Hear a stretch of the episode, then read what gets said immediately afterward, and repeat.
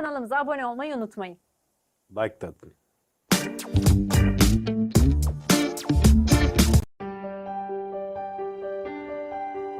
Dil bilimci, tarihçi, sosyolog, yazar, asker ve devlet adamı olan Mustafa Kemal Atatürk, gerek milli mücadele döneminde bir askeri deha, gerekse Türkiye Cumhuriyeti'nin kuruluşundan sonra siyasi duruşu, kararları ve eylemleriyle tüm dünyanın dikkatini ve takdirini üstünde toplamış, hatta diğer ülkelerin ondan etkilenerek adına deyimler yazdığı bir liderdir. Cepheden cepheye koşarken iki dil öğrenen, binlerce kitap okuyan ve günümüzde hala kullandığımız geometri kavramlarının terim babası Mustafa Kemal Atatürk, dünyada baş öğretmen sıfatına sahip olan tek liderdir. Türk ulusu için yaptığı sayısız yenilik ve reforma imza atmış bir devlet adamıdır. Bunların en önemlilerinden biri de kadın ve erkeklere eşit hakların verilerek kadınların da seçme ve seçilme haklarının olmasıdır. Mustafa Kemal Atatürk 1881 yılında Selanik'te doğdu. Ali Rıza Efendi babası, Zübeyde Hanımsa annesidir. Mustafa Kemal okula başlama çağına gelince geleneklere bağlı annesiyle modern düşünceli babası arasında bir çatışma yaşandı. Zübeyde Hanım, Küçük Mustafa'nın Hafız Mehmet Efendi'nin mahalle mektebine, Ali Rıza Efendi ise modern öğretimde bulunan Şemsi Efendi'nin özel okuluna gitmesini istedi. Sonunda Ali Rıza Efendi bir çıkar yol bulur. Küçük Mustafa ilk öğrenimine bir süre annesinin arzusuna uyarak Hafız Mehmet Efendi'nin mahalle mektebinde devam etti. Fakat çok geçmeden babasının isteğiyle Selanik'te çağdaş eğitim yapan Şemsi Efendi Mektebi'ne geçti ve ilkokulu burada bitirdi. Şemsi Efendi, yeni öğrencisinin yeteneklerini ve zekasını takdir ettiğinden Mustafa Kemal'in kendi okulunda bulunmasından son derece memnundu. Mustafa Kemal bu okulda eğitimine devam ettiği sırada babasını kaybetti. İsimleri Makbule ve Naciye olmak üzere kendisinden küçük iki kız kardeşi bulunan Atatürk, babası öldüğü zaman 7, kardeşi Makbule 1 yaşını henüz doldurmuştu. Kardeşi Naciye ise henüz 40 günlüktü. 1888 yılında Ali Rıza Efendi'nin ölmesi üzerine 7 yaşında yetim kalan Mustafa Kemal'in büyütülmesi ve yetiştirilmesi görevi büyük Türk kadını Zübeyde Hanım'a düştü. Bunun üzerine Zübeyde Hanım, üç çocuğuyla bir süre Selanik yakınlarındaki Rapla çiftliğinde subaşılık yapan kardeşi Hüseyin Efendi'nin yanına yerleşti.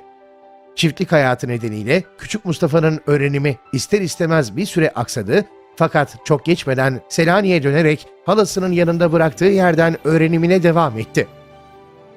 Mustafa Kemal ilkokul eğitimini mahalle mektebinde ve Şemsi Efendi okulunda, ortaokul eğitimini Selanik Mülkiye Rüştiyesi ve Selanik Askeri Rüştiyesi'nde, lise eğitimini Selanik Askeri İdaresi, üniversite eğitimini ise Harp Okulu ve Harp Akademisi'nde aldı. 1893 yılında askeri rüştiyede okurken matematik öğretmeni ona Kemal ismini verdi ve böylece ismi Mustafa Kemal oldu. Mustafa Kemal İstanbul Harp Akademisi'nden mezun olduktan sonra ilk görev yeri olan Şam'a gitti ve 5. Ordu'ya katıldı. Böylece Mustafa Kemal'in askerlik macerası başlamış oldu. Burada kurmay yüzbaşı olarak görev aldı ve çok önemli başarılara imza attı. Yürüttüğü bu görevde önemli incelemeler yapan Mustafa Kemal, arkadaşlarına durumu daha iyi anlatabilmek için Vatan ve Hürriyet Cemiyeti'ni kurdu. Mustafa Kemal'in Selanik'te bulunmasından iki yıl sonra İstanbul'da bir isyan çıktı. Bu meşrutiyete karşı yapılan bir isyandı. Bu isyanı bastırmak amacıyla Selanik'te bir hareket ordusu oluşturdu. Mustafa Kemal ise bu ordu içerisinde kurmay başkanı olarak görev aldı. Büyük bir zaferle atlatılan 31 Mart olayı sonrası Mustafa Kemal Atatürk ilk defa tarih sahnesine çıktı.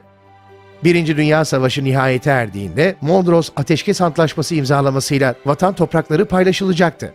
Fakat duruma el koyan Mustafa Kemal 19 Mayıs 1919'da Samsun'a çıkarak milli mücadelenin temellerini attı. 23 Nisan 1920 tarihinde Türkiye Büyük Millet Meclisi'nin açılmasına önder olan Mustafa Kemal, meclis tarafından da hükümet başkanı seçildi. 5 Ağustos 1921'de meclis tarafından başkomutan seçildi. Sakarya Savaşı'nın kazanılmasındaki büyük emeklerinden dolayı gazilik unvanı ve mareşallik rütbesiyle şereflendirildi. 29 Ekim 1923 tarihinde Cumhuriyet ilan edildi ve Mustafa Kemal Atatürk Türkiye Cumhuriyeti'nin ilk Cumhurbaşkanı koltuğuna oturdu. 1934 yılında Gazi Mustafa Kemal'e meclis Atatürk soyadını layık gördü. 10 Kasım 1938 tarihinde saatler 9.05'i gösterirken yakalandığı siroz hastalığına yenik düşerek Dolmabahçe Sarayı'nda hayatına veda etti. Tüm ülkeyi yasa boğdu.